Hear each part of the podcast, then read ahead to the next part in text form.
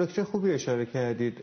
با توجه به اینکه الان ایمپلنت یک درمان معمول دندانپزشکی شده و اکثر افراد دندونای از دست رفته‌شون رو با ایمپلنت جایگزین کردن و سیستم دندانی کاملی دارن، در واقع مراقبت از این ایمپلنت ها هم بخش مهمی از در واقع سلامت رو شامل میشه.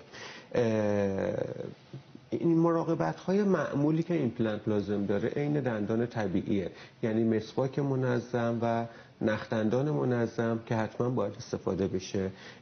تاکید میکنم روی نخدندان به خاطر اینکه ذرات غذایی که بین دندان ها باقی میمونه، حالا یا بین ایمپلنت ها، بین ایمپلنت و دندان فرقی نمیکنه، اینا باعث تحلیل لثه میشه و به ایمپلنت خیلی میتونه آسیب برسونه تحلیل لثه.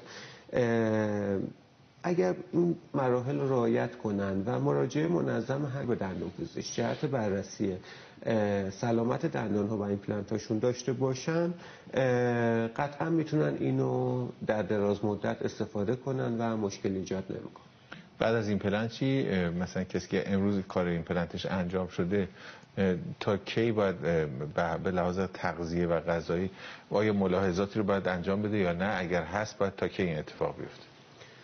ببینید ما ایمپلنت خب دو قسمته. یه قسمت اول جراحی میشه و پایه ایمپلنت توی استخوان فک کارگزاری میشه. وقتی این قسمت انجام شد، خب چون یه جراحی انجام شده برای بیمار، یه مدت باید مراعات‌های خاصی انجام بدن، روش غذا نجوند تا زخم‌ها خوب بشه، ترمیم بشه. این در مورد فاز اولیش.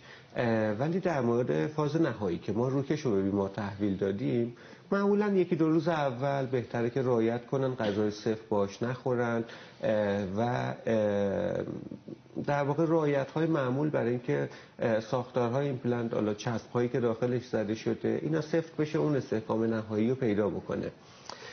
بعد از اینکه استحکام نهایی رو پیدا کرد، دیگه ایمپلنت مثل یک دندون طبیعی میمونه. همونجور که با دندون طبیعیشون غذا میخورن و انشالله فندق و پسته در بسته نمیشکنن، با ایمپلنت هم نباید این کارا رو بکنن، ولی ملاحظه خاصی برای غذا خوردن نداره و میتونن خیلی طبیعی مثل دندونای خودشون باهاش غذا